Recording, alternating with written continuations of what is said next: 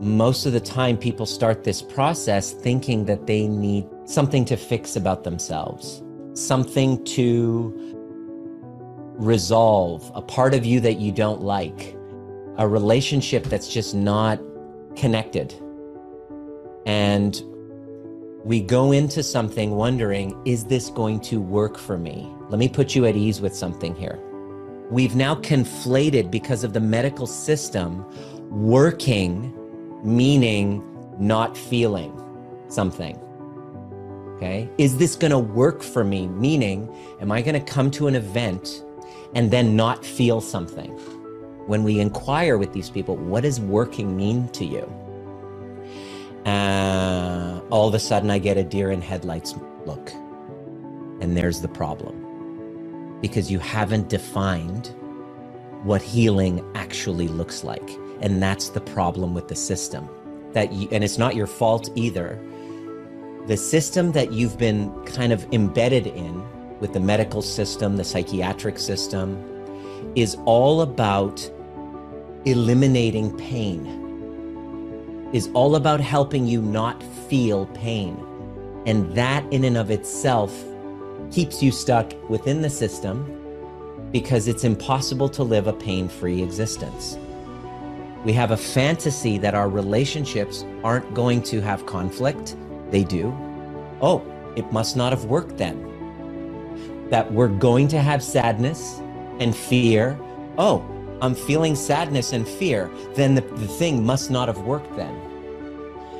And I'm just trying to do everything that I can from 20 years of being a, as a chiropractor, helping people actually heal to teach people that 90% of your healing is really about reframing your relationship to reality itself, reframing your relationship to your body and your symptoms and the feelings that are coming up, reframing your relationship to your partner and their emotions that are coming up.